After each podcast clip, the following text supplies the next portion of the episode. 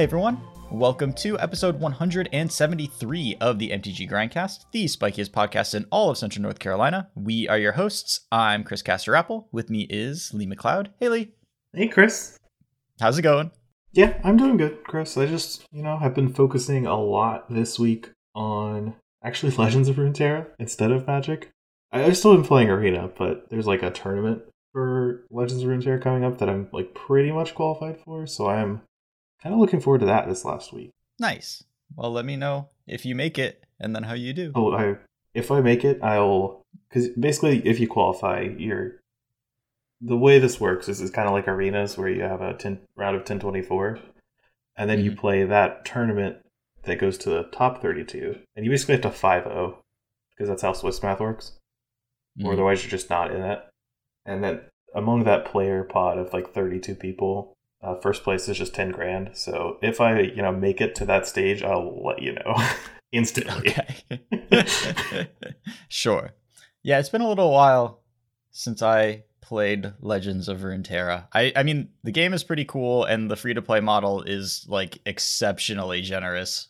So, like there's a lot to like about that game, but I just have not have not kept up with it very much.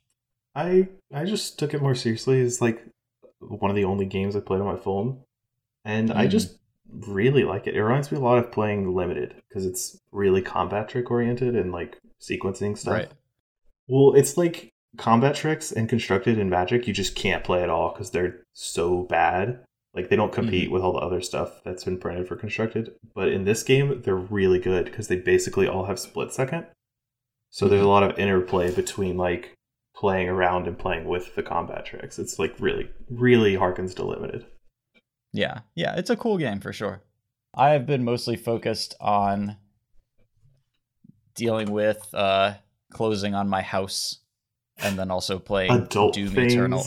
Come on. No, but I've also been playing Doom Eternal because that was on sta- on sale during the Steam sale, so you know, had to had to get that in. But today we are going to be talking through the lists that have been posted thus far for the Zendikar Rising Championship. Just do a little preview of the standard and historic decks that people are going to be playing uh, this weekend.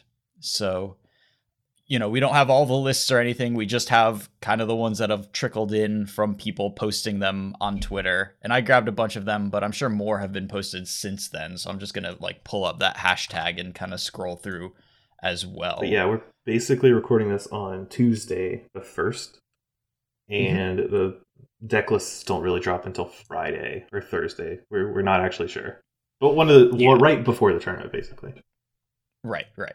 So, you know, we're just going to talk through what we have and try to make sure to hit all the major archetypes, at, at least the like major versions of the major archetypes. And probably going to spend a little more time on standard because it's a little more interesting to us right now. And we've talked about historic a lot over the past couple of episodes. Yeah. Yeah, cool. You want to start with standard? Yeah, why don't we just start with standard? Okay, so I I know the first couple of lists we have listed here are Dimir control.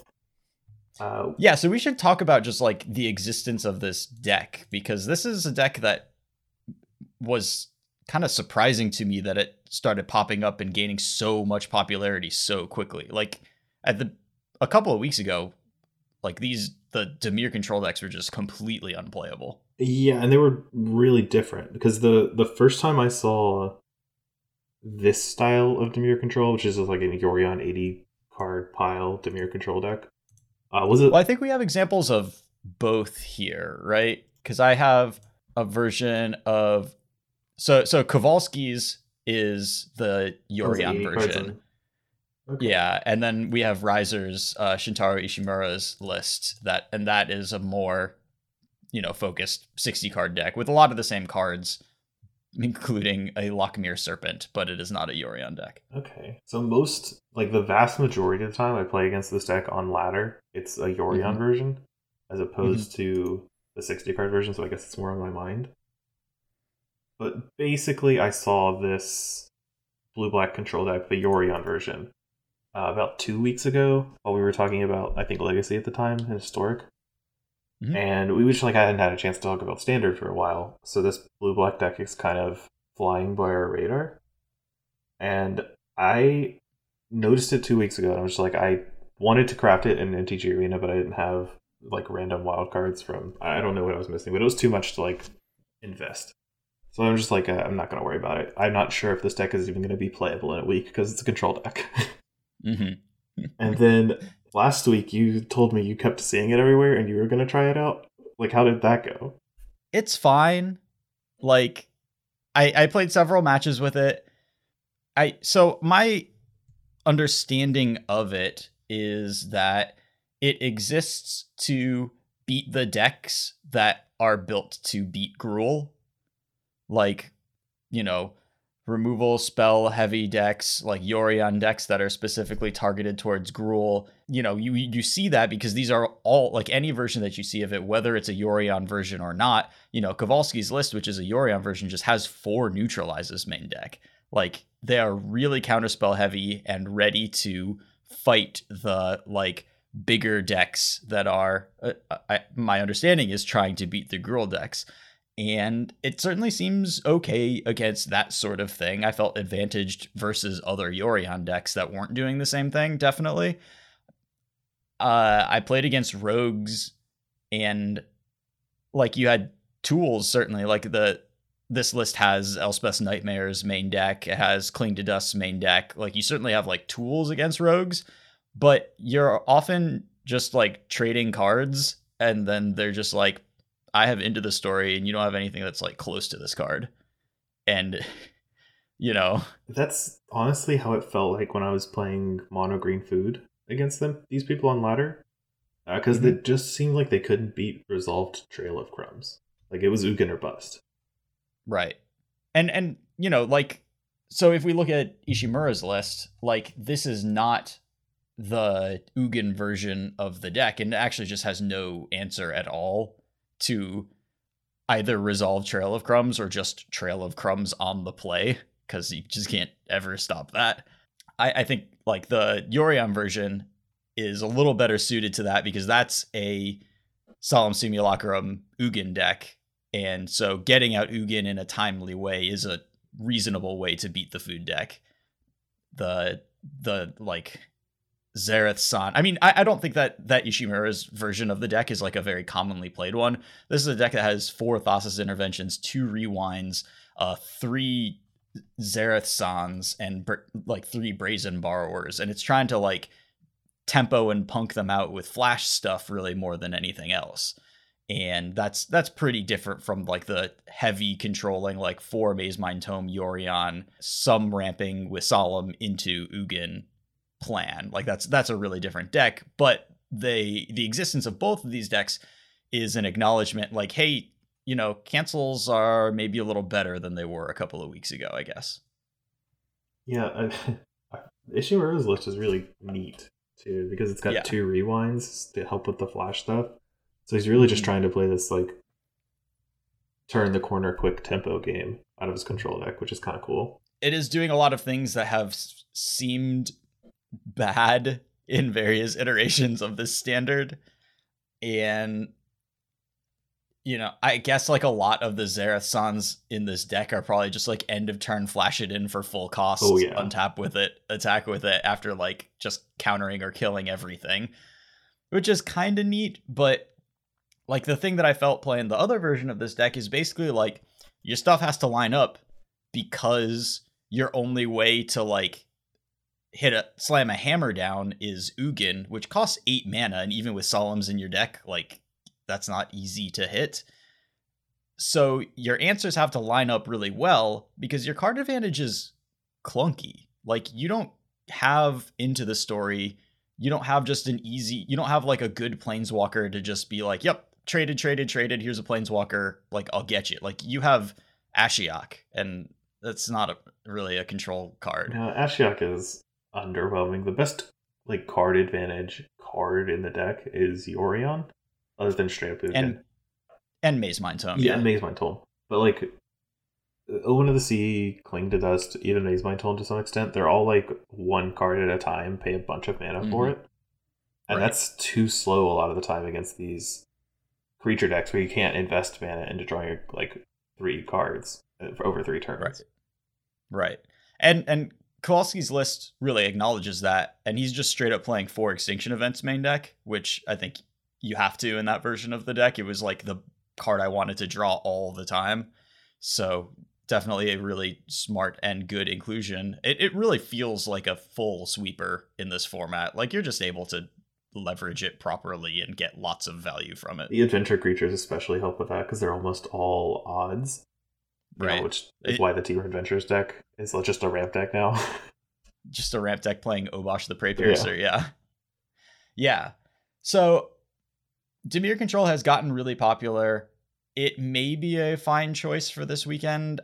I am still kind like your stuff just has to line up. You know, I was I played a match against the Temur Adventures slash Genesis Ultimatum Terror of the Peaks deck, and I just you know I still had two negates in my deck after board because it's an 80 card deck and you do want to draw one to cover the ultimatum, but I drew two and I lost because you can't draw two. And it's just like those are the margins that you have to be operating on. And like you you draw like one wrong card and all of a sudden you're you're in this hole because the answers are pretty narrow and pretty specific in order to be cost efficient.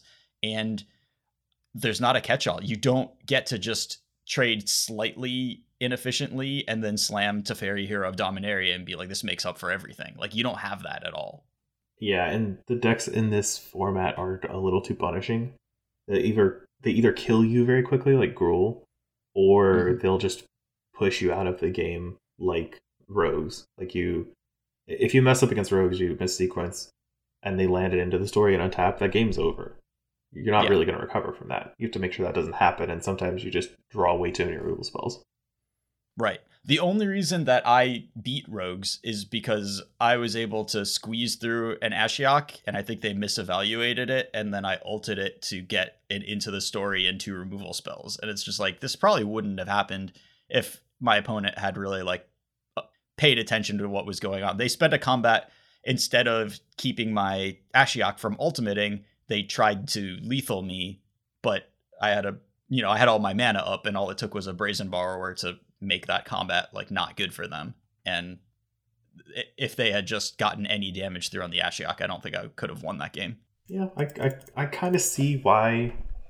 It, I know people are playing it a lot, and I can see why people would register it. I don't think it's a bad deck by any means because it's it's usually really strong when it gets going, and it does punish other people's missteps by kind of like the rogues deck does when you get those cards every turn.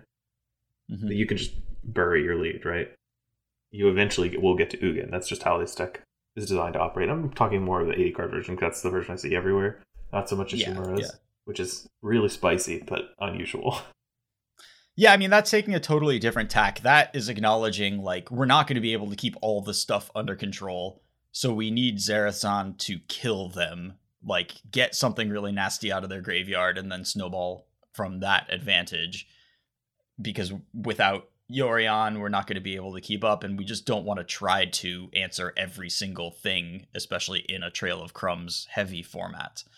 Uh, the other route to go with that is like we'll try to answer everything and then make up for it with Ugin, but I mean Ugin is no Teferi hero of Dominaria. Yeah, one of the things I run into Ugin all the time is that I will get to it, stabilize perfectly, except for my opponent left the Great Henge in play and then they play like four cards, and they still have four cards in their hand because of the Great Henge, and my Ugin just dies the next turn. And I like I have to minus Ugin again, but like it dies, and then they still have the Great Henge.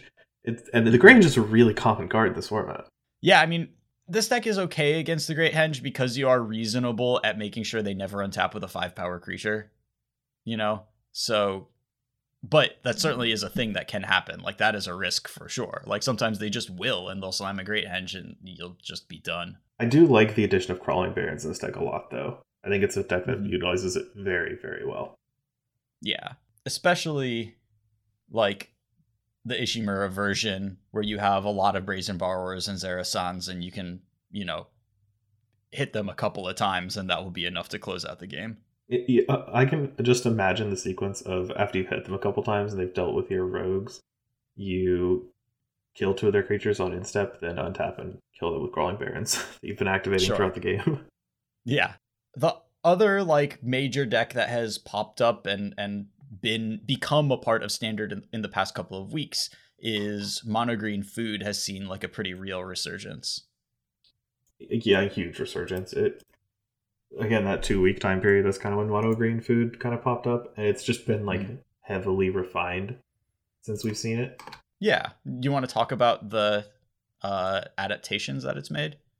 Basically, it's now playing a bunch more witches ovens as well as tangled florahedron mm-hmm. to uh, they, they both do different things. It's kind of weird to lump them together. But basically, Tingled Florahedron along with Gilded Goose lets you get your engine and man advantage online earlier. So you can play early Lovestruck Beasts. I'm sorry, not Lovestruck Beasts. Wicked Wolf. I mean, you can play Lovestruck Beast too. It's not that bad to go turn two Florahedron and then turn four Heart's Desire Beast, uh, allowing you to turn, set up turn three Heart's Desire Beast. Yeah, yeah, turn three Heart's Desire Beast, allowing you to set up like the turn four Great Henge so much earlier. Mm-hmm. Uh, but Witch's Oven, I think, is there's three in Cedric's list that I'm looking at. That is the card that is infuriating me the most playing against this deck because mm-hmm. it's just become so much harder to deal with the premier food threats in the deck, which are Feasting Troll King and Wicked Wolf. Yeah, and these are four Feasting Troll King decks. Yeah. Like they're really trying to draw that card and play it. And you can't deal with Troll King if there's a Witch's Oven on the table. You just can't. No, Ugin is was the trump to all the like mono green food decks before because Troll King would just get wiped out along with everything else. Which is mm-hmm. just completely stops that and it comes right back and attacks Uga, and it's not fun. yeah. And all the while yeah. using the Trail of Crumbs with the uh, Feasting Troll King is a really strong right. interaction. I've seen people just sacrifice their Troll King to the oven in order to bring it back to get more digs at um, Trail of Crumbs. Yeah, and this is why I just don't I can't imagine that the Dimir deck is a good choice for this weekend. This matchup just seems so hard. I've never lost it playing the food deck. I don't think it's insurmountable, but it's it's a pretty advantage as long as you find like any early engine. They have a hard time dealing with Witch's Oven, like the card. Mm-hmm. So any Wicked yeah. Wolf you draw, that's why they're playing like a bunch of extinction events now. And any Feasting Troll mm-hmm. King, it just becomes so impossible for them to deal with. All the while, Trail of Crumbs is actually impossible for them to deal with, and they don't right. present that fast a clock. Yeah, weirdly enough, like I've had some weird, different decks that I've played. I, I've developed very weird sideboard strategies for this deck. Like this is a matchup where you bring, bring in duress and extinction event. Like there are not very many of those matchups. And I'm pretty happy when I duress them and see like a witch's oven. I'm I'm happy, you know. Yeah, yeah. You you want to get that gone because that turns off your extinction events in a lot of ways. And they always have one Kogla the Titan Ape. Just like every single list of this I've ever seen has a one of Kogla the Titan Ape in it. Yeah, I have no idea why. I I, I played it for a little bit. It just never did anything. Like it, it was cute. Like if you could uh, grow it up to an eight seven, with the Great Henge in play and fight something, and then you could attack and kill their Great Henge, but it never attacked. It just always died to Wicked Wolf, or they conceded. yeah, I don't. I don't know. It's cute, and sometimes, like, definitely games where you're like kind of ahead, and then it comes down and fights something. Like, it feels really good, but most things would be fine there. Cedric's deck isn't playing any Koglas. That's good. I think that's smart. And every yeah, neither is Mitch Socks. Okay. So it's not ubiquitous. Right. So Mitch is I only mean, playing think... three Trail of Crumbs, which is a little worrying. Ooh, that's yeah. I think that it's the reason to play this deck is that it's a good Trail of Crumbs deck. And you play this deck because you think Trail of Crumbs is good. And if it's not good enough to play four, then you probably want to be questioning your deck choice at that point. Yeah, I, I think so. This is kind of the premier, I don't want to say card advantage deck because that kind of feels like Rogue still at the end of the story, but this deck generates so much cardboard while having a good battlefield presence. It's just the yeah. best deck in the format at doing both of those things. Right. It, it's the one that most feels like this era of Magic where just like everything draws a card and puts something on the board at the same time. Well, it does play the most Throne of Eldraine cards, so. Right. So that's what you get when you sign up for that. He also played Bonder's Enclave, Enclave, uh, the land yeah. that you can draw cards yeah. if you have a big creature in play. hmm Uh, that draws cards every once in a while. Mostly it just annoys me that I've drawn too many colorless lands. There's only, you know, like four ish in this list that I'm looking at. That's not terrible. yeah, I was playing five for a long time, but four is probably much more reasonable. Yeah. A Feasting Troll can cost quad green, so you really want to keep your odds of drawing more than two colorless lands to an to a minimum. Yeah, and Castle Garenbrig does help a lot with casting Troll King. Ooh, that's true. That's true. Um, so yeah, mono green food probably gonna end up being the most heavily played deck in this tournament. I would think it's definitely the one that has popped up the most that I've seen uh, from people's posts of what they registered. So it seems to me to be the most popular thing. Yeah, it's a little surprising because I thought Gruul would be the most popular deck. It's the most popular deck in tournaments generally. Uh, it's still really good. Do you just want to talk about Gruul while I'm like going into it? I guess. Yeah. So, I mean, I think it has been targeted a lot, and particularly at higher levels of play. Everybody has a plan versus Gruul at this point. well, yeah, you have to. It's the premier Ember Cleave deck. hmm But, you know, like it did pretty medium the past couple of weekends. Mhm.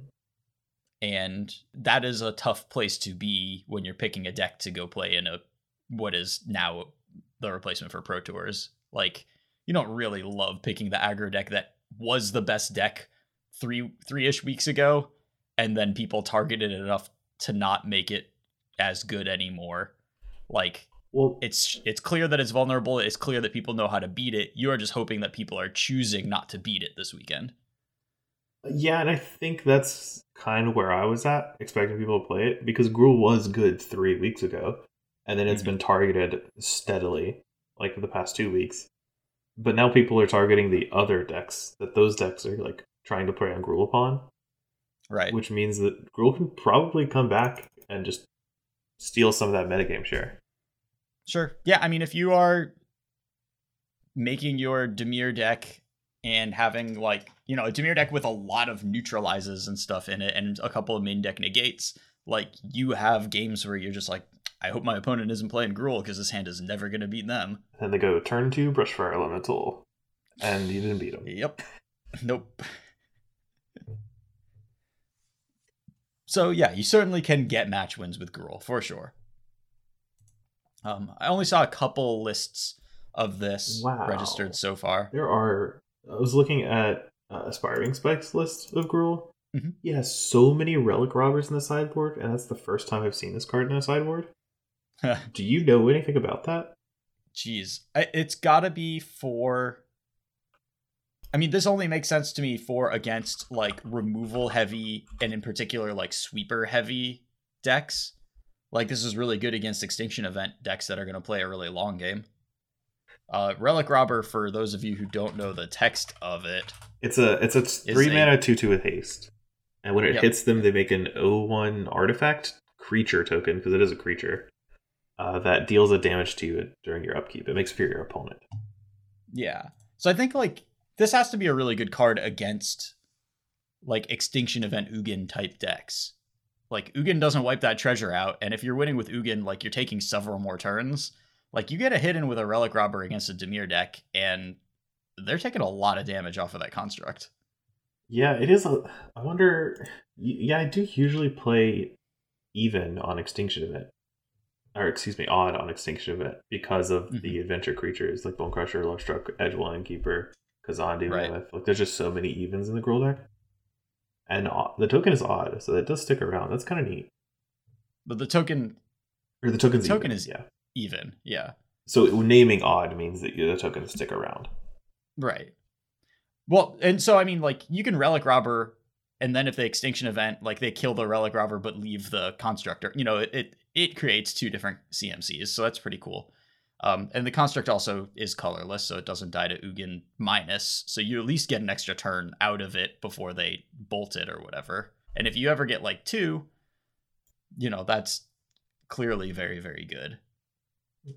Yeah, that's interesting. I hadn't seen it in play before. It seems a little underpowered to me, to be honest. Yeah. But I don't know. Maybe Mr. Spike knows something we don't. I think it's just like being your Rabblemaster, and we don't have Legion Warboss or Rabblemaster anymore. So this is like the closest approximation we can get. Okay.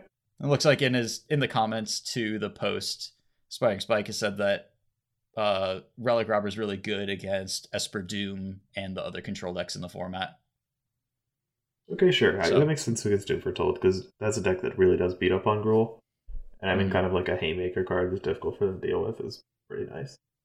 Yeah, yeah. I wish this card had three power though, so you couldn't get it with Elspeth's Nightmare.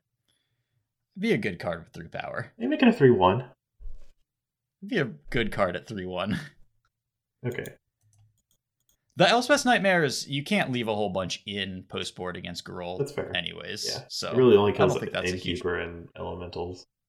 Right. So I, I don't mind having like two ish copies in, but you never want to draw multiples. So, but you know, it, it is nice when you, in particular on the play, when you can slam it, get their two drop, and then clear Ember Cleaves out of their hand. On the draw, you often just don't have time to cast it at all. So I kind of like to take them all out on the draw. Makes sense. Yeah. Huh. So is this the only person we've seen submit Gruul? That's the only one that I saw when I was looking through, but more people have posted their lists since then, I'm sure. If you just click the hashtag, then. Yeah. and then sort by latest because otherwise you'll get like two day old tweets because they have 80 likes. Just running through. I'm, I'm just scrolling through Twitter for pictures. and I don't really see anyone else playing Gruul. No, I'm I I've gotten to just like the list that I saw before, and I I don't believe that I'm seeing like any growth. But you know, only a very small percentage of the people in the tournament put their lists up on Twitter, so we're we're not operating with a very good picture of the metagame. We need more people to be concerned with clout. Yeah. That or we need fewer people to be concerned with clout. Really depends on what our goals are here, I think. Uh, for posting deck lists, uh, probably yeah, more. for decklist posting in particular. yeah. That that is the one place where it would be nice. for general societal well-being, probably less. Maybe a little less cloud chasing. All right, other archetypes. So we should probably talk about uh the Temur ramp slash adventures deck, which is pretty much like now. I mean, it has Obosh as a companion now, but it's pretty much like most of the cards from the uh Omnath deck at the very beginning of the pre-ban, you know, of the format pre-ban. Uh, and now it's just like, yeah, I mean, all this all this stuff is still pretty good. Ultimatum's still good. Adventure creatures are still good, and we just play Terror of the Peaks, and we're playing like a mid-rangey creature deck that sometimes casts seven drops that deal twenty plus damage. Or like draw five cards or put two of them on the battlefield. It's it's a really nice deck. I've actually been playing it a bunch. I really like it. Mhm. Yeah, it's powerful and it's tough to play against. Yeah, it just attacks from not really that many angles, but it does it effectively because of the Yeah, it- just inherent advantage in adventure creatures. Right, right. Like you play this mid-rangey creature game that is hard to shut down. It's hard to attack it with creatures because this is a four Bonecrusher Giant, four Lovestruck Beast deck, which is really good against mono red or Gruul. and against other decks like you're an Edgewall Innkeeper deck, and that's really good against a lot of stuff too. And if they shut down your creatures enough, like in the place of playing a Planeswalker, you're playing a seven drop that gets you're playing Genesis Ultimatum, and you can kill them with Terror of the Peaks and Bonecrusher Giants and stuff that you get off of that. Yeah, my favorite thing about the deck is that there are some Ugins in the sideboard occasionally. So you just mhm. decompanion your Obosh to play Ugins, and it's nice. you have the best of both Yeah, worlds. The Obosh is there pretty incidentally, although because you still are casting Fertile Footsteps, like you are mana heavy enough that you know you you put the Obosh into play pre-combat when you're attacking with one or two creatures a, a reasonable amount of the time. Yeah, it also. I- I've had games where I've a Terror of the Peaks in play and a bunch of mana, and you just Mhm. need a creature. So you can get Obosh in your hand and play it, and it does double damage. Because Terror, Mm. it, it pumps up Terror's triggered ability. Yeah, that's true. That is pretty sweet.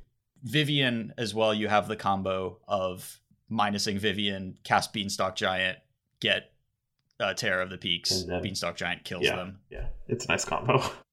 Yeah. One of the old ones from the the other ramp deck. This is kind of the same. It's followed in its footsteps. It's the spiritual successor. Yeah. So this is kind of the best just creaturey mid range thing that you can be. I mean, I guess mono green food is also a creaturey mid range thing as well. That is quite good. So I, I we're think just mono green food is a a deck that really values going long and having boards that are very difficult to attack, and Mhm. that's where it excels. Whereas the Temur Adventures deck, the Temur Obosh deck, it does it can't play it can play long games, but it doesn't really want to. It just wants to play like high end threats earlier on curve and then kill them with it really quickly, like convert it to a really easy kill. Mm-hmm. Uh, because it doesn't have like the Trail of Crumbs engine or the Great Henge or stuff like that. right. You only have as an engine Edgewall Innkeeper, and if you don't draw it or that gets dealt with, then I mean your engine is also that a lot of your spells are two spells, but that only goes so far. yeah, it's it can't keep up with mono green food once it gets going. Like you, you're not going to be mm-hmm. able to outpace the Great Henge unless you're Terror of the Peaks and, and killing them. Yeah. Right. Right. And your weapon isn't outvalue you. It is you only have this many life points and I can deal that much damage. Yeah, without attacking, which is I think one of the deck's strongest suits. right. Right.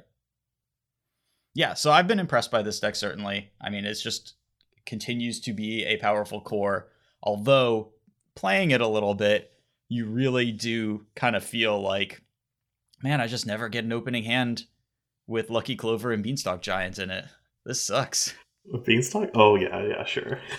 I mean, we've been playing adventure cards ever since Throne of Eldraine came out. Ever since Oko was banned, honestly. hmm So, I mean, it's just evolved. You know, they banned half the cards you used to could play once upon a time. Not there anymore either.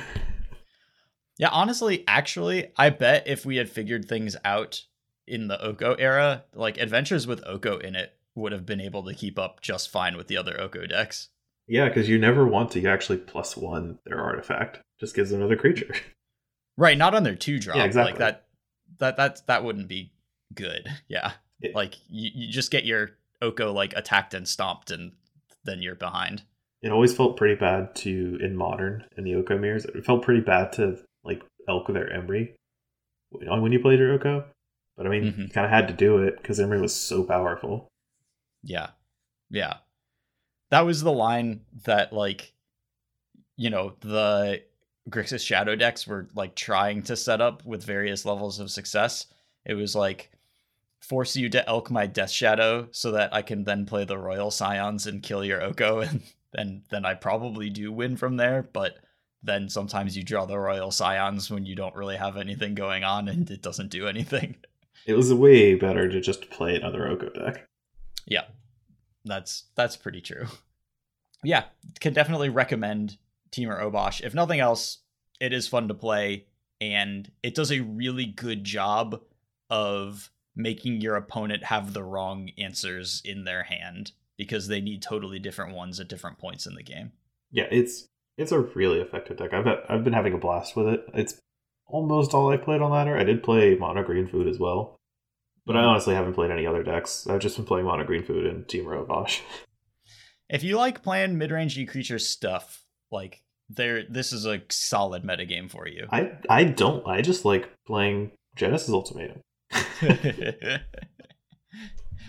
I, I appreciate that you can play it in a deck that just has like all real spells otherwise. Yeah. Like you're not playing cultivate into it. Like you're just you're actually getting on board. Yeah, it's such a pain when you cast Genesis Ultimatum in the old ramp decks and you saw like two lands, a Cultivate, a Beanstalk Giant, and a Lotus Cobra, and you're like, okay, here's a 10 10 and a 2 1. I've got these Right. lands. Because here your fail case is like land, land, Bonecrusher, giant, like Edgewall, Innkeeper, Lovestruck Beast. And it's like, well, all right, that's 10 power on the board. Yeah, or and you, if I draw anything. and if you have enough mana, like you can put some of them in your hand to cast them to get the Edgewall Innkeeper trigger. Yeah, yeah. And the adventure. And the adventure, yeah. I put this on the list because I do want to acknowledge that like Rogues is still a real deck and it's still good. And it's been dropping off a little, but like if Dimir is going to be good, I I would just rather play Rogues, I think. Yeah, I think largely that may be true, but uh, according to the data, like that MTG data posted, the Rogues Mhm. deck is just slightly worse than the Dimir control deck overall. Yeah. Uh, but Dimir does crush the the Temur, the Temur piles that people are playing because it's the Rogues is actually one of those decks that can attack on all those angles. Right. And it's a deck that Lovestruck Beast is like actively pretty bad against. And that's really important, I think. There, there aren't very many decks that Lovestruck Beast is just bad against, but it's really hard to start attacking with Lovestruck Beast against rogues, and it certainly never blocks. So has anyone posted a rogues list? I don't think we have one. I haven't seen. No, it, yeah, and so I just put this on the list because I want to acknowledge that like it still exists and still is powerful. And like, yeah, last weekend it had a below fifty percent overall win rate, but I, I think you know if people really are adapting their decks to be like anti-Gruul decks, and you know, Dimir Control certainly has tools against Dimir rogues but I, I think that you probably should be generally advantaged against a deck with a bunch of cancels in it if you build your deck properly for that. I, I will say I know that Ben Stark posted Rogues as the historic deck he was historic playing. List. Yeah. yeah. It's just Thoughtseizes and the Rogues deck. Yeah, that, I think that's all the, the change try, right? It's just Thoughtseizes and maybe some dual lands. Yeah, it's a bad plan. Don't do that. Uro is legal in historic. Like, you just can't function in an Uro metagame with this deck. It's just not possible. But the Grafdigger's Cage. Mm-hmm. Yeah. Exciting. really exciting stuff. I, I have played against rogues like two or three times in historic and each time like my opponent has like thought seized me and then played a soaring thought thief and i've been like dang i didn't think that like you could do that in historic. Like this seems really powerful. That's interesting. And then i like remembered that i had Uros in my deck and then i was like okay well i'm just safe. Oh never mind. And i just made an Uro on turn four and then they died. Well yeah. Luckily in standard not an issue. No. So but yeah, like this deck didn't have a winning weekend last weekend in standard, and while I think that is not necessarily reflective of what the deck can do, it does mean that the power level isn't so like distortingly high that you can be playing it in historic. Yeah, that's a good takeaway for specifically Ben S and no one else. Uh, a couple people because I have played against this deck multiple times on historic ladder. So I would encourage people to stop doing that until Uro gets banned in that format. Then it might be good. Yeah, I hope until Uro gets banned, not if Uro gets banned. I like I like how you think. I mean, I think it should at some point. I think it makes the metagame a lot worse. But first, the first things on the chopping block to me in that format would be uh Muxus and I mean, people are going to be mad, but like Thoughtseize has no place in that format. I mean, I think that if Uro is the best card in your format, you've like curtailed your format to an acceptable, reasonable place, and then you should ban Uro. yeah, the the Necro argument. Yeah, essentially. Yeah. For people who are that ancient. Like me. Yeah. Oh, I was not playing during Ice Age standard or Urza standard, but that was the uh like after after combo winter, the the goal was like ban everything until Necro is good because the combos were so powerful that Necropotence wasn't good. And so the the mantra was ban everything until Necro is good and then ban Necro. And that's how I feel about Uro. Like mm-hmm. I think Uro is so imagine Pioneer when all the combo decks made Uro terrible. That was obviously bad format. And now Uro's kind of like on the up and up. And mm-hmm. we can once people play Pioneer and realize Uro is busted, other than Logan Nettles, we, we can ban Uro, you know, and just continue right, down the line of formats: modern, Mystic Sanctuary, and Uro, historic. Get Uro out of there, and you know we'll just keep going until Uro is the best thing, and then we'll get rid of Uro and try to have a like reasonable game. Yeah. Um, other decks that exist, uh, I would be surprised if I saw if we see very much Rakdos mid range. It, I mean, looking at this metagame chart, it just does not have any favorable matchups except for exactly rogues. Yep. Uh, Not, I don't think anyone's gonna sh- roll up with Rakdos mid range. Yeah. It, it does not seem like a good choice, which is a thing that makes me, you know, that on its own inches rogues closer to playability since I just don't think that Rakdos is is playable at all. But I I just can't can't encourage people to play Cruxa right now in standard. If one person shows up to the Rising Champs with Rakdos, I will actually be pretty surprised. It's I mean, it's a largish tournament, so I mean, it's it's kind of like a Ken deck, right? Where he just shows up with something random and hopes to get people with it. Mhm. And I don't even think he'll show up with Rakdos. right. Like I don't know who you're getting with Rakdos. right. Like what's what's the call? Like it beats it's a relatively like powerful assemblage of cards, so it beats like random stuff, but the you know, pillars of the format being like Trail of Crumbs and like Skyclave Apparition, like that that's kind of rough. I, we're, we're not going to see Rakdos. There, there are like a couple Doom Foretold decks th- Yeah, milling about. a couple of different ones, yeah. I appreciate it. So Michael Bonde registered um, Mardu Doom Foretold, which is red for Omen of the Forge and one main deck Ruinous Ultimatum. It's a double red card. Is that the triple red one? It's the double red one. Okay. Yeah. All right. Mostly just white black with Omen of the Forge, which I think is really strong card in that deck. So seems fine. Yeah. I, I think the Omen of the Forge, I mean, it's not quite a one for one replacement because it is a two where Oath of Kaya was a three, but it's like a pretty clear indication of how badly these decks miss having Oath of Kaya. Uh, yeah, it's yeah, it's not a one for one because if you had a two like Trial of Ambition or Mhm. Pioneer Doom Foretold decks, I played one was really big for it because having a two drop that did something was huge. And Omen of True. the Forge is that two drop. Like unlike Omen of the Sea, which does like it, it gets you closer to stuff, but it doesn't do anything. Mhm. Omen of the Forge being able to answer an early threat, making it good on the draw, is actually huge for the deck. Yeah, I mean it's a it sometimes is a thing that does something. Sometimes their only threats are two soaring thought thieves and you have Omen of the Forge in hand. I mean, you're playing Doom Foretold against rogues, though. That's pretty rough. Yeah, it is pretty rough. But you've made it that much rougher on yourself. True. like holding the Omen in that matchup is fine because they're gonna play Lurrus eventually if you manage to contain their other stuff. So like it's not like it's not gonna do anything. Kills Thieves Guild like that. Enforcer. Yeah. Yeah. hey, Thieves Guild Enforcer is pretty good. Yeah, Thieves Guild Enforcer is pretty good. That is true. I often don't love Yorion in non Omen of the Sea decks. It it really feels like you just lack a little bit of oomph.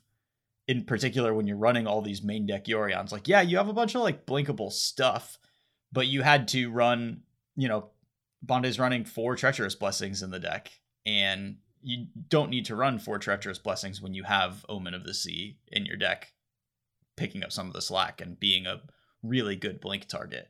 Uh, missing out on that the way that you do with Mardu Doom Foretold, I think, is the biggest cost to running these colors. I agree, but I don't think it's that bad because in my experience, Yorion blinking like a couple Omen of the Seas is fine, but not great. The best things that I've ever blanked with Yorion are Skyclave Apparition and Elspeth Conquers Death, which are both in Mhm. this deck list because they're just white cards. Yeah.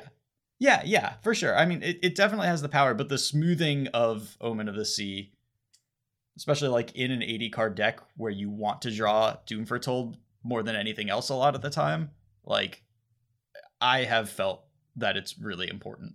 But but certainly a lot of powerful cards in this list. Like Mazemind Tome, huh?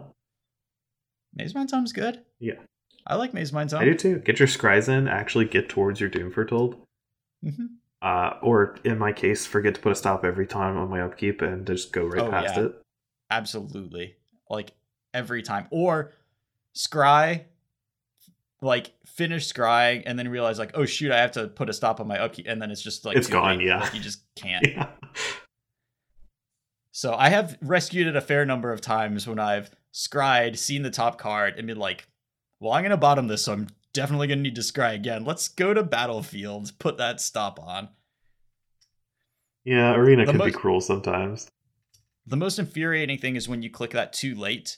So, but you manage to click it, so you go right through your upkeep. Oh, and it stops but your then the stop is still there. It stops on your. It's like it's taunting you Yeah. for for missing it. Like remember when you screwed that up? Like here's a reminder. Yeah, uh, or like when you set a stop and then your opponent kills you, and then it goes to that it stops you on the next game. oh God, yeah.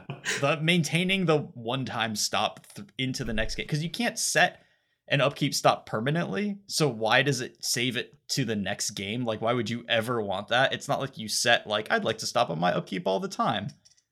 It's just like you probably want this turn zero, right? That's what you. That's when you want it. Why am I stopping on my opponent's instep? Oh, that's we just didn't get that far in the last game. yeah. That and the Thoughtseize bug are two of the really annoying things about Arena right now for me. oh God, yeah. Thoughtseize's bug. I hope they fix that before the Pro Tour this weekend. I'm willing to bet they won't. I know, but I still hope that they do. You know, I hope we fix global warming. Like we're not Oh, gonna, but I hope that we do. It's getting too real. Let's go back to talking about the Thoughtseize bug. That's more fixable. Yeah, we can we can that's contained. Yeah. We can bubble around that one and, and insulate ourselves from the consequences. Can you can you explain the Thoughtseize bug for people who actually just don't know what it is? Uh it seems to be if you thought seize your opponent and then like mouse over their hand in a certain way, it makes one of their cards unclickable and unseeable. So Yeah, because you know, basically, when you know how Arena like zooms in on the card whenever you hover over it, so you can read it, right? If you do that on a hand you're looking at, it like brings the card a little closer to the front to your mouse. Uh, Mhm. when you hover over more than one card too fast, it'll try to like bring both of them up, and one of them just vanishes. So if you are doing that when you're thought seizing and a card vanishes, you can just no longer take that card. Yep. Not great.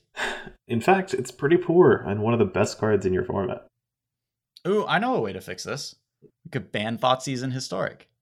I mean, I'm on board, but that's not for the people. Well, it is for the people. It would improve the form. I think it would like immediately and tangibly improve the format.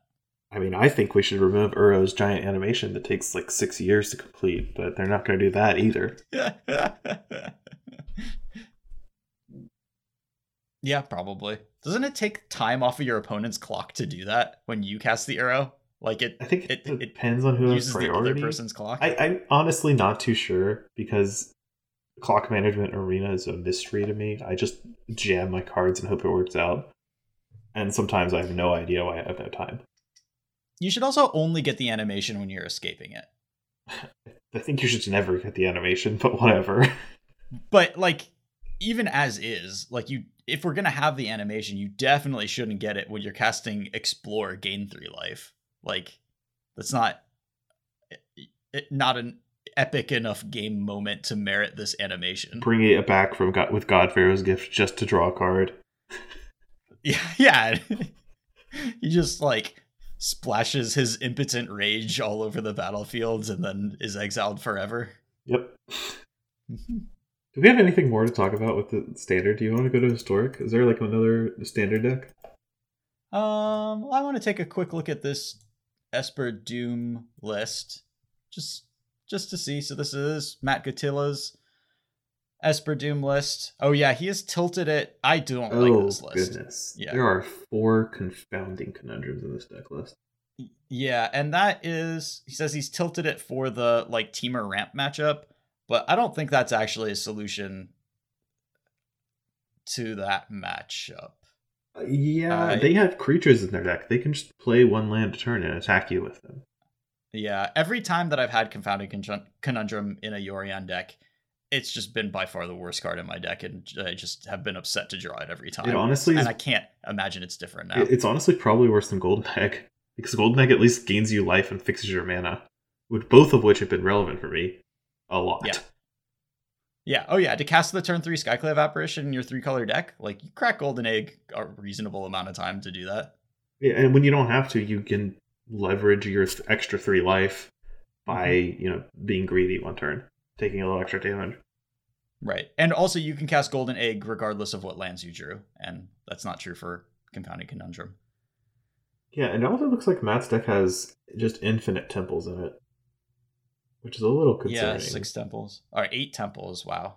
Yeah, I'm not sure. And the whole point of Esper Doom has kind of mostly been to beat up on Gruul, which my gut going into this weekend would be to not be treating Gruul as enemy number one anymore.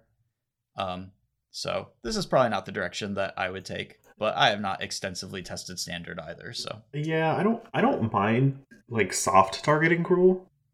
Mm-hmm. because I think it's still a good deck and people are probably underrating it. But Sure. Esper Doom Patrol to me is kind of hard targeting Gruul. Right. it's And not putting Confounded Conundrum into your Esper Doom deck, I think then softens your matchup against Gruul without giving you like tangible rewards elsewhere. Yeah, it, it does. Though, I mean, hey, it gets Brushfire Elementals, kind of. Not really. Just give them an extra landfall trigger eventually. Well, yeah, that's not great. yeah, there's Um, there's just got to be something better if you want to like soft target Gruul. Honestly, just play like Yeah. mono green. I, I- that matchup's like close Yeah, to fine yeah. or good. Pl- play Wicked Wolves and you're like halfway there. So yeah, All right. Well, that was a solid like almost hour talking about standard. So I think we we successfully focused on standard for this episode. okay. You want to halfway look at some historic lists? Just just half-ass this tour of historic. I mean, we could start off with the the premier deck we were talking about last week, Goblins. Yeah, I I would not be surprised if Goblins is the winningest deck in this tournament. I think people aren't taking it as seriously as they should. which is weird considering the number of Grafdigger's cages everywhere. Yeah. I mean that that's true. There are a lot of Grafdigger's cages, but Grafdigger's cage just means like you spent a card and now they have to do their plan B, which is really good enough to have a whole deck built around it anyways, and they can just Krenko you to death and you spent a card. Yeah, I'm, I'm looking at Dylan's list. Dylan Donegan just submitted kind of stock goblins. Yep. Uh, there's a bunch of Herald's Warrens in the sideboard. Right. I had to look up that card because I didn't know what it was. Uh, apparently, it just didn't exist before a Commander set, so that explains that. right. And it's like a weird medallion for creature type you pick, and then it Yeah, and it came in in like a historic anthology. it's I, a I jump believe. start. Oh, it's a jumpstart? Okay. Oh, that's right, because they reprinted it because it was uh, so expensive, so they had to get it into another set. It's like a ten dollar uncommon. Yeah. But it, it draws your it, it's like an artifact that draws cards if you if the top card of your deck's a goblin. It's it's kind of neat. Though honestly, does the sideboard in goblins matter a huge amount? As long as you've got some braids and you're and uh mirror hate, you're you're good to go. Yeah, probably. Um, yeah, goblins just strong, and and I mean one thing that I like that Dylan's list has adopted is, and, and I think is pretty stock now, is a couple of Chandra's main deck. Yeah, it's So- it's really stock. I always play against Chandras nowadays. Yeah. but just just so people are aware of of what's going on in the deck now like chandra is just solid juke if they do have like a game one hate piece or whatever like you can just kill them with a planeswalker and it also just ramps you to muxus and also acts as a removal spell if your opponent is doing something that stops you so good card Yeah, that's goblins. It's a great deck. It's probably gonna do well in the tournament. Mm-hmm. Also, Um, to do well in the tournament, I think is going to be the four color bid range, which is the Sultai control deck with your uh, not Yorion with uh Yasharn the pig. Yep. Uh, if you watch the last Premier Arena historic tournament, this card was all over it because that's like the weekend four color mid range emerged to battle the sacrifice decks, and it's still pretty much the same exact same deck. Yep. I mean, Thoughtseize into Uro, like you can't go wrong with that particular combination because it's two super busted cards that work very well together. Growth Spirals, Nissas, Hydroid Krasises, and some interaction. Uh, lots of extinction events here in Cedric's list, which I like a lot. Extinction Event's kind of like the best Black Sweeper that's been printed other than Damnation. Yeah, and in a lot of matchups, like in the sacrifice matchup, I would rather have Extinction Event. Yeah, for sure. Oh, Yasharn really. This is the only white card in the deck, and Yasharn Yep. is just so so strong against sacrifice Right, there's- decks. There's a planes in this deck. Like, that's how good Yasharn is. Yeah, well, the the planes is to grab Yasharn with Yasharn. Uh, The planes is to get with Fabled Passage. Like, if you only get one land off of your Yasharn, you're pretty okay with that. But optimally, you cast it off one of your triomes and then grab Mhm. the planes that Yeah. extra card value. I think you try to avoid having that planes in play if if you can possibly avoid it. Oh yeah, for sure. It's not a good. It doesn't. It only taps for mana for one of your cards.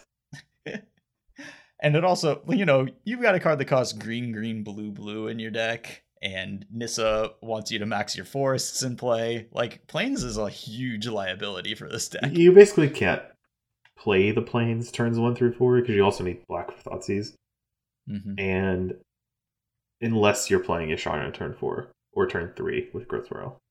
Keep in mind that you are allowed to sideboard out lands, and if you take your Yasharns out in a matchup, take the planes out.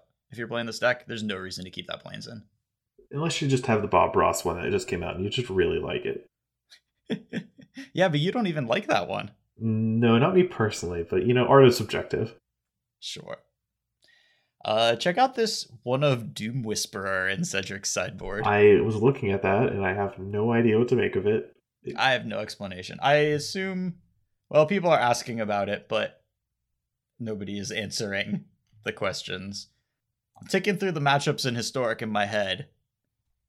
There's no, I don't want Doom Whisperer in my deck against any of them. I don't want it against Goblins. I don't want it against Sacrifice. I don't want it in the Mirror. I maybe against Mono Red. I in Standard it was good against Mono Red. I mean, sure, but I don't know if that holds for historic. I would. n- I can't imagine spending a sideboard slot on this card. I would love to hear Cedric's explanation. Doom Whisperer was also before Uro was in standard, and Uro Right. like does that by itself. I guess Doom Whisperer finds your Uro pretty effectively. I mean, how much life are you really affording to pay? I mean, how how many cards do you have to mill before you hit the Uro? Like, I guess maybe that is it. When your life total isn't under pressure in a matchup, but you want to hit your Uros, and maybe you need to hit multiple of them for whatever reason. I guess but that you could be a also way of- want to play a five mana sorcery speed card before so doing so. Well, it's a threat too. I don't have a great explanation for this. I I would love any reason why because it just doesn't seem very good against anything to me. No, I don't love it. Like, there's only three Shark Typhoons in the sideboard, which is an incredible card. And mm-hmm. honestly, I could just see that Doom Whisperer being a Shark Typhoon if I you know, didn't have it in mind for any specific matchup. My guess is that this must be for the mirror because it does two things, which is it mills you to find your Uro if you haven't found one yet. Uh, in a matchup where your life total isn't really under pressure until Nissa comes into play. And it also insulates you to some extent from Nissa. If you land a Doom Whisperer, they can't play a Nissa unless they also can kill the Doom Whisperer on the turn they play the Nissa. And it doesn't die to Fatal Push or Eliminate or Aether Gust. So, you know, Those are those are like the only rule spells in this deck. So Right. right. yeah, if so it's it might tech, just like kind of dodge around enough stuff to be fine, but it certainly is kind of a deep cut. We, we are spending a lot of time talking about a one of sideboard card, but you know, We can skip ahead to the next deck if you want. You want to talk about Rakdos Sacrifice? That's like the hot stuff in historic.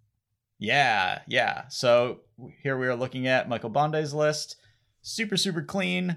You know, I love these lists that when you look at them, they're just like really condensed because they have like a bunch of basics and all of the spells are four ofs, so the deck looks super small. Yes, you can actually see it in Magic Arena's Yeah. terrible deck viewing. Area. Yeah, we kind of talked about this last week. It's just probably the best sacrifice deck on the market. Uh, I know Brian and Jerry just did an entire podcast about it. Which honestly probably makes it the best sacrifice deck in the history of Magic. Like this might just be it. This might be the best sacrifice deck we've ever had. Yeah, sure. I can believe that. Like this is a deck that has Stitcher's Supplier, Priest of Forgotten Gods, Cat Oven, Claim the Firstborn, Mayhem Devil. Like these are really good cards. Yeah, and there's not a lot of competition among sacrifice decks, right? The only cards that compete with that are like Falkenrath Aristocrat and Goblin Aristocrat, yeah. Bombardment.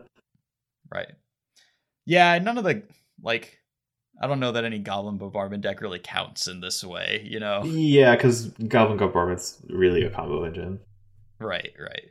Only one Phyrexian Tower in this list from Michael.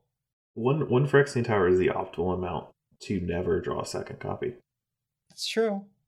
It's very true. It is interesting. But I- I would expect a second if you're playing three Chandras. It's a lot of Chandras to be. Getting a Chandra out early is really good sometimes.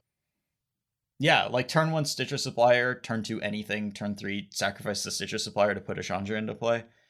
Um, I guess the like you can't have played any of your six swamps or two castle Locthwains alongside the tower in order to do that with the Chandra, and and also Fable Passage. Like you'd have to skip your turn two in order to fetch the mountain. So it might just be that you don't really have enough red mana to make that super reliable to do. Yeah, that's fair. I can see that. And just drawing two is pretty bad, so going down to one, just having the utility seems fine. Yeah. Like I I I would definitely start with 2, but I can trust Michael's judgment on this sort of thing, so I also like and appreciate the uh number of lists that I've seen with 3 cauldron familiars in it cuz like you always want one, but the second one never the, the second one doesn't do anything. And with Stitcher Supplier, it's pretty easy to find one most games. So, I wonder what the Angraths are for. There's Angrath, the uh, the Ixalan one, in the sideboard. Hmm. I mean, more threatens. Like it's the only, it's the like closest to a playable threaten five and six after claim the firstborn. What is it? Plus, it's just like a discard. It's like a discarding thing. I think this is probably a card for Sultai that Ooh, yeah. lets you s- steal Yasharns and Uros and kill them that turn, probably. Although I guess stealing a Yasharn isn't great because that stops that still stops you from sacrificing stuff. But you know, he he does have the three main deck Chandras that will stay there for killing Yasharns. And if you had an aggressive start, then maybe stealing the Yasharn is good enough. But having extra threatens against Uro is probably really what this what the point of this thing is. Uh, compared to Jund Sacrifice by Mitch, it's got? It's kind of the same. I I don't like this version. I, I talked about this last time. It's it's got Collected Company in it, as well as uh, that's kind of it, the only green card. You're just playing a bunch of shock lands to have Collected Company and Dreadhorde Butcher, which is a card I really dislike. Right. Like this is the collected company version, not the Trail of Crumbs Goose version. And yeah, collected company when your deck also has a bunch of like cauldron familiar like there's technically 25 hits in this deck, but four of them are cauldron familiars and like one is a scrap heap scrounger. But basically, and also, it's just not as clean as the Rakdos deck. Like the Rakdos deck isn't playing Dreadhorde Butcher, despite that it can always cast it like all the Mhm. time. It's just Right. not that good of a card. Yeah. And there's just four in this deck. Right, because you need a two that's like an acceptable hit off of collected company, where like Scrap Heap Scrounger like kind of isn't, because it's too late in the game for Scra- uh, Scrap Heap Scrounger to be at its most effective. It's also too late in the game for Dreadhorde Butcher to be particularly effective, except as a creature that you're sacrificing.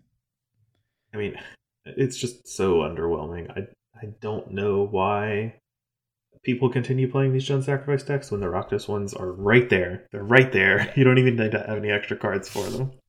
I mean, if I'm gonna play three colors, I'm gonna play Jund Sacrifice. Like, I'm going to be playing a very different deck than this. I'm not gonna be playing Collected Company. I'm gonna be playing like Goose. Gilded Goose, and I'm gonna be playing Korvold. Like, like I'm gonna be playing like big heavy hitters because I think those are good. that would be the reason to switch to three colors. And I, I don't think that that stuff is good enough right now in a like Uro Muxus metagame. Yeah, if the format Maybe at gets some like point it would be. mid rangier, then Korvold is and Trail of Crumbs are a good place to like stand on top of that or try to. Mhm. But collected company in this economy is just not. Yeah, I, I'm not excited about it for sure. I mean, you can play Collected Company if you're going to play Mono Green Aggro. I think your companies are closer to playable Yeah, actually just significantly better in this deck. you're trying to kill them. yeah, And Mono Green Aggro is just, you know, also a Land Werewolf deck. So yeah. Oh, this is this Doomwake's deck actually is not quite mono green aggro. We got some black man in there for Scrap Heap Scrounger and Rotting Regisaur, and that is, you know, those are some good collected companies at that point Oh. when you got a seven six to get off of it. Okay, so we're, you know, taking a page out of the old Pioneer Stompy decks where you just Mm-hmm. company into Steel Leaf Champion and Rotting Regisaur. Yeah, I mean, this deck is clean. I actually kind of love this deck as far as any like mono green stompy kind of deck goes. I can only be so excited about them, but this has a lot of tools and scavenging ooze and scrap heap scrounger like really solve the two drop problem. Like those are both pretty decent two drops that we haven't. uh, There's been a hole there. I, I also really like Rhonas in this deck because not only does Rhonas turn on like the Great Henge, Mhm. but it also gives you something you can collect a company into that's immune to Wrath because you can follow it up with a big creature and then you know get the haste damage in Mm. with the Rhonas. Yeah, So it, it it's still a legendary creature that can't do anything by itself, so it's not fantastic. But I do like the inclusion in Devin's deck here. Yeah, this is an awesome Great Henge deck. Rotting Regisaur, Kazandu Mammoth, Steel Leaf Champion, and as you said, Rhonas is indestructible and is a, always a creature. So Yeah, and th- that's kind of sick. and Wrath of God is one of the premier sweepers in historic. It's not just mm-hmm. Extinction Event, though Extinction Event is exceptional against this particular deck. yeah, that is a rough one. Extinction Event Odd is tough to beat. Yeah, and I, I was looking at Doomwake's sideboard for the Sultai matchup, and it's just a bunch of Thoughtseizes. It's pretty much looks like the answer, which is uh, yeah, and against the probably- Uro deck, that's not what I'm excited about. Yeah. So And eh, Uro is what beats you out of a deck like this. You know? Mm-hmm. that and Extinction. Right, right, right. but it, it's it's just the like interact interact interact here's what i've got left it's an uro out of my graveyard that didn't cost me a card drew me a card I wonder what the matchup spread for uh, like Golgari Stompy is because it's I can't see it beating the Sol- the Uro decks. yeah It can probably beat up on some sacrifice decks. Any deck that's slow and doesn't have extinction event, you're just gonna crush. I think. yeah i think this is really good against the sacrifice decks that i would not want to play against this with any of those like shenanigans decks. This just comes out too fast and hits too hard. And also if it lands the great henge is just going to keep making crazy threats that you can't really deal with. Um, your only hope is to like draw multiple claim the firstborns really. I want to move on to Aspiring Spike's Bant control deck because that's a Wrath of God deck. Uh, though it does have Settle the Wreckage, it's got like the the blue white control elements to Teferi Hero of Dominaria with Getting of the Trials and Pact of Negation. Like those three Yeah, I think- cards. i think you're burying the lead here on this deck Why? this is the four Tale's End bant control deck Uh, It's because I don't really know that much about Tale's End. Like I'm told by Aspiring Spike that it's an efficient two mana counterspell that pairs with the Teferi well. but I'm not even sure that that is like. I have to take a look at the format because is it a really a two man counter spell? It only counters legendary things and triggers. and activated abilities Sure. So I, I think, yeah, I would definitely not have gotten here to four Tale's Ends, but like that's a statement that he's willing to do that. You know, in a pinch, you can use it on your own Uro to just have a five mana Uro, and that's kind of neat. And you can also, if you have to, if you're in like a real pinch, you can use on your Pact trigger on your upkeep. Uh, you know, not ideal, not You not what you're aiming for. I, that's probably the build your own force of will. Yeah. What you can do, like it, it certainly it counters planeswalkers, it counters Uros. Not great against the sacrifice decks. You know, you may may be able to counter like a key trigger or something here or there, but I think you use it on the first trigger you find. Yeah, just counter that priest trigger, and maybe that's good. Uh, I mean, it could be. You might get there. I mean, it does prevent like it's worth two cards then, right? Right, like it, it certainly is like worth doing. I mean, it counters Muxus, which is the card that will beat you out. Like you can beat the rest of the cards out of goblins pretty easily. So having a, a two mana card that counters Muxus is good.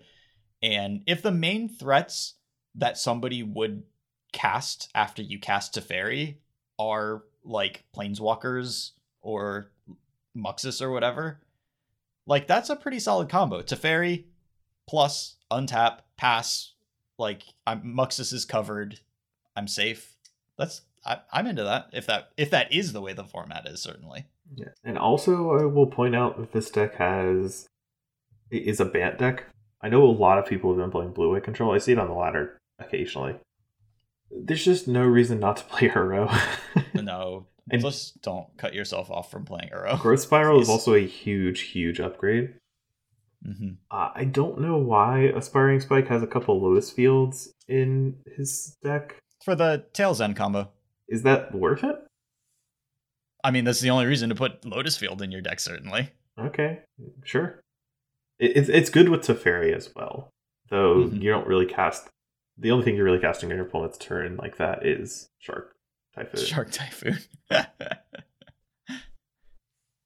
yeah, I mean, this is a really tap outy version of this sort of thing. I mean, there's a couple settle the wreckage, settle the wreckages, but Tale's End is mostly like this is a card that I keep up after I cast Teferi or Nissa, and I just have a lot of kind of ramp and Narsets, and Pact of Negation is one of my main pieces of interaction, and you know, Wrath of Gods. So, and, and yeah, just specific pieces of instant speed interaction that you can do on your planeswalker turns. I mean, this deck is really sweet. I, I would be, I, I, I should try this. Yeah, I think this deck is really well built, which doesn't surprise me. I think Aspiring Spike's a really good deck builder. Mhm. Uh, I just really want to know. I'm curious to see. I hope it's on camera because I want to see it play out. Basically, Yeah. Yeah, same. I would love to see it. Yeah, and this color combo also gives you access to Yasharns out of the sideboard, which blue white doesn't have.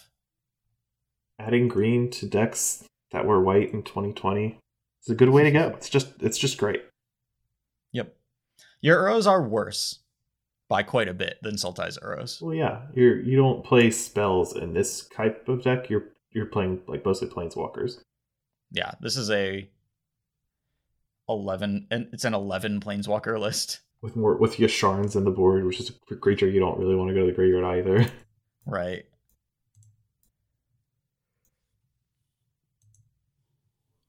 Do you want to talk about this soul Sultai midrange deck? It's mostly just four color but or four color, yeah, four color. But you're taking. Oh yeah, I just Yasharns I did just want to point out that this list uh is built for the mirror with casualties of war in it, which is like a, a, a nice way to tech if you think that's what's happening in the format. But I think it's still not time to put down Yasharns in order to do stuff like that. I also want to point out that I think Casualties of War has always been unplayable. like this isn't a metagame where people are routinely playing Aether Gust. yeah. Like uh, Casualty of War is not that good. I've been Casualties of War, then played a Hydroid Krasis and won the game. Like it's just not that good. Yeah. Yeah. I I mostly agree. I, I definitely don't think it's quite good enough for this format. I bought the hype one weekend when everyone was going crazy about it, and I don't remember what deck it was. Some standard deck. And it's the card I regret purchasing the most of any card.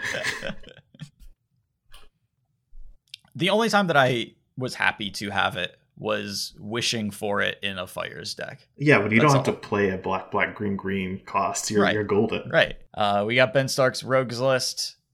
Only historic cards. Fatal pushes and Thoughtseize is in the main deck. The rest is a Rogues deck. Maybe. We'll see. We kind of talked about this one already. It's interesting. It's just too I mean, the the three main deck cling to dusts are an acknowledgement of Uro's existence, but I think by playing by registering this deck, you're pretending that Uro doesn't exist in reality. Yes. Ooh, the other deck list you pulled is a Kethis deck. Nice. Oh yeah, and that is uh Ishimura's list. Yeah. Okay, so no, you know Yasharn's in the main deck, but they're in the sideboard. Okay. Mm-hmm. So my main problem with this deck is that it really leans into getting just demolished by Grafdigger's Cage. Yep. Yep. There's like nothing you can do about it either. Right. And it, it's just like, you know, this is this is just him saying like, I bet I won't run into Grafdigger's Cage because like Uro is the the backup plan for this deck, or the, just the alternate way of like grinding out some stuff and then getting to your combo.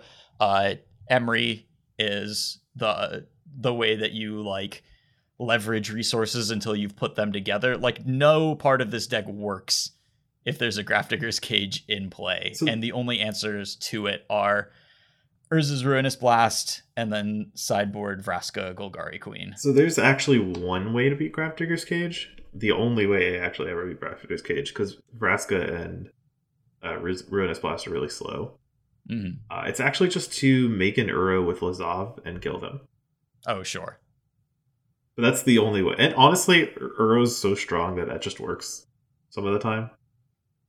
But that's yeah, kind of the sure. only way you do it. And you can like do that relatively quickly. Like if you play a turn two excavator, mill an Uro, make Lazav into an Uro. Like, yeah, you, you can know, attack with Uro on turn four, Uro slash Lazav on turn four pretty regularly.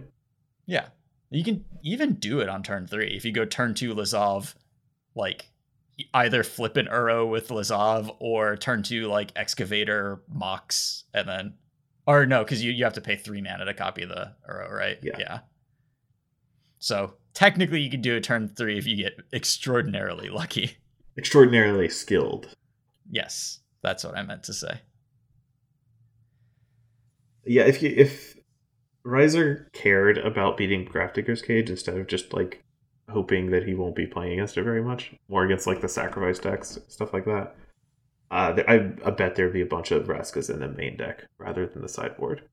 Yeah. And when I played this in standard, there were points where I just had multiple Vraskas in the main deck because people were playing various things that it just like shored up. I don't even remember what they were, but at, at points I was happy to have a Vraska or two in the main deck. Yeah, it's a little rougher in historic because you're not allowed to play Teferi Time Raveler, mm. which was the hmm. previous catch all for this deck. Right, right. But you do get a way better Emry package. Yeah, with Chromatic Sphere, like one of the yeah. better Emry cards, and Aether yeah. Spellbomb as well. Protects your right. creatures and then that package makes uh Teshar like way way better because you just have so many. Like yes, you had lots of ways to trigger historic, but these are historic triggers that cost like zero mana or zero cards, and you have a bunch of them, and that's that's really neat. Yeah, Mox Amber and Chromatic Sphere both essentially cost zero. Not really for Chromatic Sphere, but cycling it often costs zero mana. Mm-hmm. Yeah, I mean, if you Chromatic Sphere and return a Mox Amber, yeah. Oh wait, Teshar brings back creatures. I don't even remember the text of all of these cards yeah, anymore. Teshar but... only brings back creatures. Yeah. They yeah. cost three or less. Right. Anyways, like this deck is super sweet and like has a lot of like cute little packages that work together very, very, very well.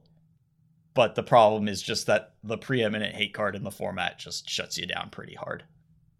What was Riser playing in standard? The sweet, the weird uh, control deck, right? The really weird Dimir list, yeah. All right, I gotta cheer for him because I love me some I mean, always cheer for Riser. Like some of these Japanese guys, just we don't always know exactly who they are. You know, you've got your like pantheon of Japanese players who are like very easily recognizable, but then some of the ones who are extraordinarily skilled and have also had a lot of accomplishments. I mean, Ishimura has two PT top eights. Yeah. Like this dude's good at Magic, so I, I hope that these decks work. Me too, especially the standard one, which I'm a little more skeptical about.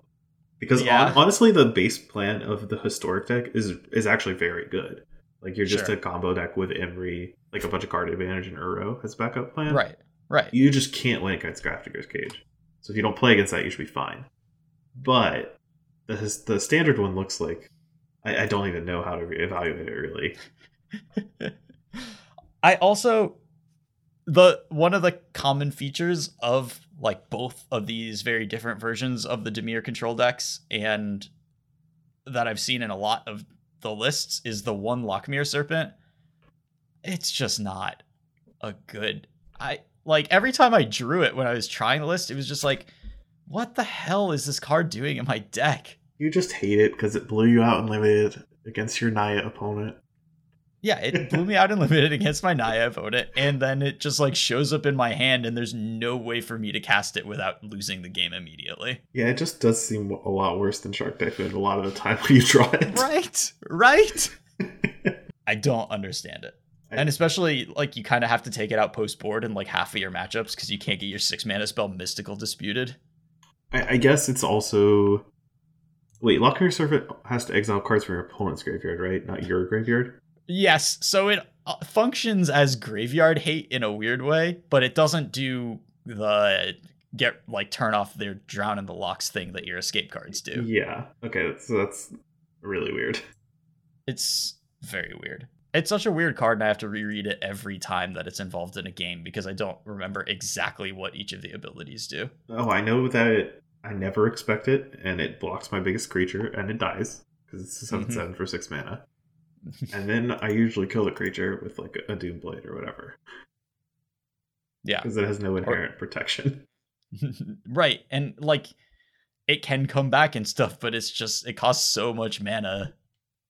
I yeah, I hate this card.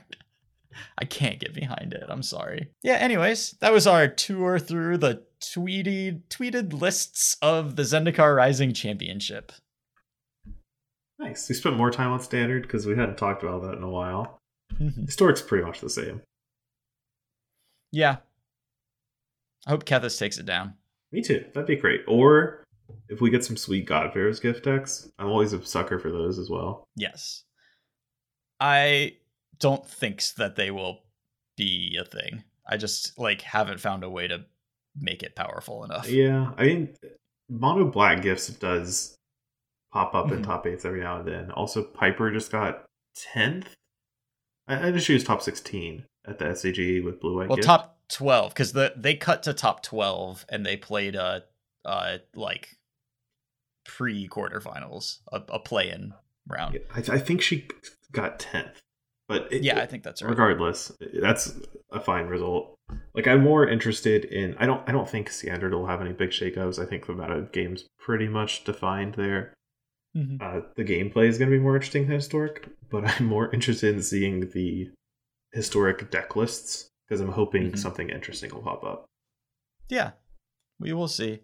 Uh, if you are going to play this Kethis list on ladder, may I recommend a main deck Jace in it because it just makes your job a lot easier if you're gonna play a bunch of matches with it. Um, you could recommend that, but I I don't need it. It's fine. Oh, not to you, but to the people generally. like I know that you're fine with it, but honestly, like when I was laddering with Kethis and standard, having the Jace in the deck just cut like several minutes off of every game. Because what would happen is I would start comboing, I would clearly have it, and then my like opponents like to wait for something, like some sort of like trigger that's like I mean, I knew I was dead this whole time, but like, yeah, I guess I like got a scoop to that. And when you mill the Jace, then they're just like, okay, that's it. That's the one. That's what I have to scoop to. Yep. And unfortunately, it does have to be Jace and not Thassa's Oracle, but it means that when you draw the card naturally, it actually does something instead of Nothing. being a 1 3. Yeah. You have enough one threes in this deck already. We don't need any more. it is the 1 3iest deck of all time. Uh, yeah, I don't really have anything else to say about either standard or historic right now. no, I think I'm set. I'll I'll be watching this weekend because I don't really have anything else going on. I have so many Twitter tabs open right now. I- I'm gonna look through the Patreon questions real quick. I don't know if you saw one that tickled your Oh, fancy. I did actually. Ooh, what was it? I don't remember exactly what it was, but it was the one where somebody was asking me about my house.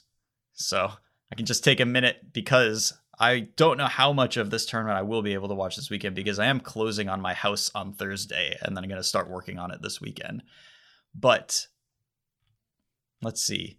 Who asked the question so I can have an excuse to talk about my house? I think it was Farrock. Farrick asks, CCR, what helped you decide on your house? What are you looking forward to slash worried about as a homeowner? And I'm just gonna answer this question, even though probably only like m- myself and Farrock and a handful of listeners over 30 actually want to know anything about this. But I want uh, to I know. d- I did just buy a house. We close on Thursday, and I am pretty excited about it. It is a super weird house that is in kind of two parts. There's a main house, and then there's an apartment that's attached to it, but has its own laundry and kitchen. And this works out weirdly well for me because my younger sister uh, is living in an apartment is living in an apartment in Durham right now and they have a pretty bad mold problem and so she has been trying to get out of that apartment for a while and and find a place to live that's a little bit safer for her. So I'm pretty excited to be able to like give my sister a really good deal on a place to live and not have to deal with shitty landlords or mold anymore. So that's part of the equation here that made this house like right for me. Uh, but the house is just laid out pretty nicely and i am excited to have a space that is entirely my own that i can just kind of like transform the way that i want it to. I'm going to turn a room entirely into a uh, recording studio slash like maybe streaming space and there's just no reason that i can't devote the smallest bedroom to being that because it's my house and i can do whatever the hell i want with it Good censoring yourself. I am excited to put up a bunch of bookshelves and move all my books in. Are you gonna have- have them all? Shelves just like all over the house because that's kind of how I feel like your house would be. Yes, that is actually legitimately my plan, and I've been trying to think of like where each. So I'm gonna have a couple of different bookshelves for different things. Uh, I'm going to have a bookshelf that is all Star Wars novels because I already have a bookshelf that's all Star Wars novels. Uh, You just take that ex- one and just throw it in there. uh, but I am also excited to what I really what really like gets me kind of happy to think about is I'm gonna have a nice bookshelf kind of just in the middle of not in the middle of the living room, but in a central wall spot in the living room that is just like books that hit my like top 1% basically just all of my very favorite books. And cuz one thing that I like to do is like give people books that I think are really good and that they that my friends would like. And so I'm really excited to have just a shelf full of really good books that when somebody when I'm hanging out with somebody and I'm like, "Oh, like I just thought of this book. Here, take this copy of it off of my shelf." The one percent shelf. Yeah, the 1% shelf. And then Nice. like I'll, you know, get a replacement or whatever. But yeah, I there's like just a lot of cool things that I'm excited to do with my own space that I'm just never like I can mount a whiteboard on the wall and not worry about my security deposit and stuff like that. I can paint however I want it. I can wire it the way that I want it to. Like I'm going to put in some pretty I'm very lucky my dad is an electrician, so we're going to the house is kind of old. Got to replace a lot of the devices. A lot of the old outlets need to become new outlets, but I'm going to put in a pretty robust network setup so that it is very easy to have fiber throughout the house.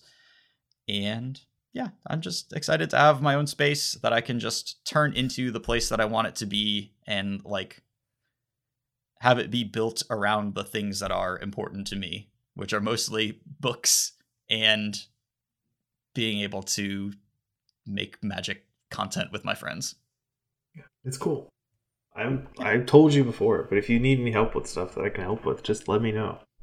I am not going to ask you to help me move stuff because that sucks, but I'm sure that there will be things that I need some amount of help with.